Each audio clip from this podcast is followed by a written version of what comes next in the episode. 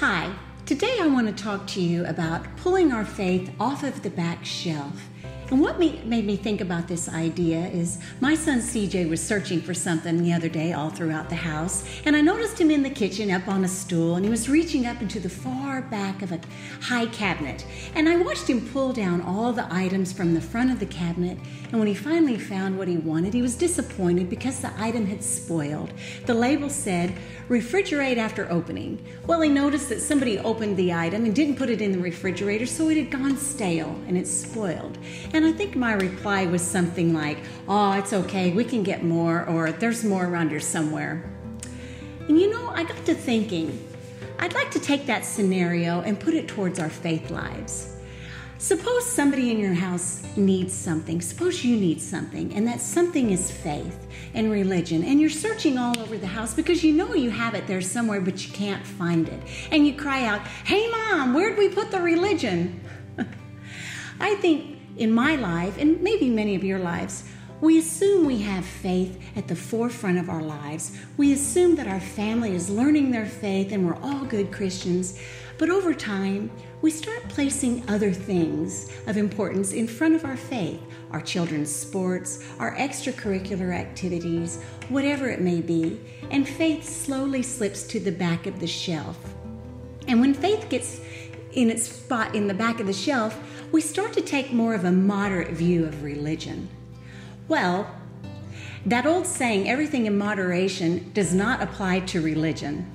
C.S. Lewis put it perfectly in his book, The Screwtape Letters, when he quoted Screwtape, who is an agent of the devil, who was training his nephew Wormwood on how to capture good souls. And he consoles Wormwood and says, Don't worry about the man's religion, because a moderate religion is just as good as no religion at all, and more amusing.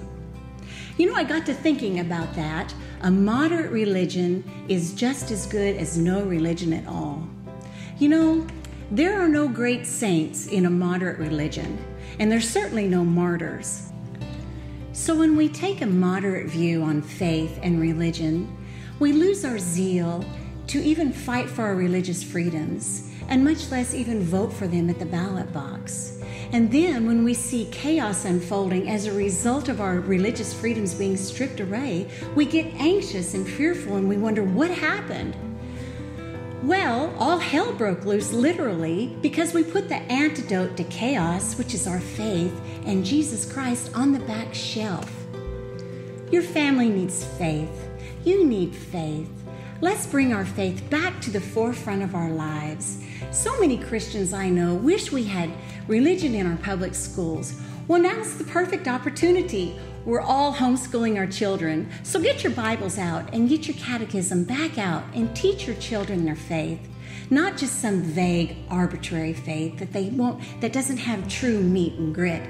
Let's give them their faith so that in the future, when times like these come along, they'll have something they can lean on, something true and something right.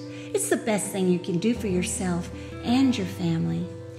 And whenever this government mandate of social distancing is lifted, let's get our families back into the pews and let's like make faith our first priority. God bless you and have a holy week. And maybe by Easter, we'll have a deeper uh, appreciation for Christ's resurrection. God bless you. I'm Leslie Eddleman. Until next time.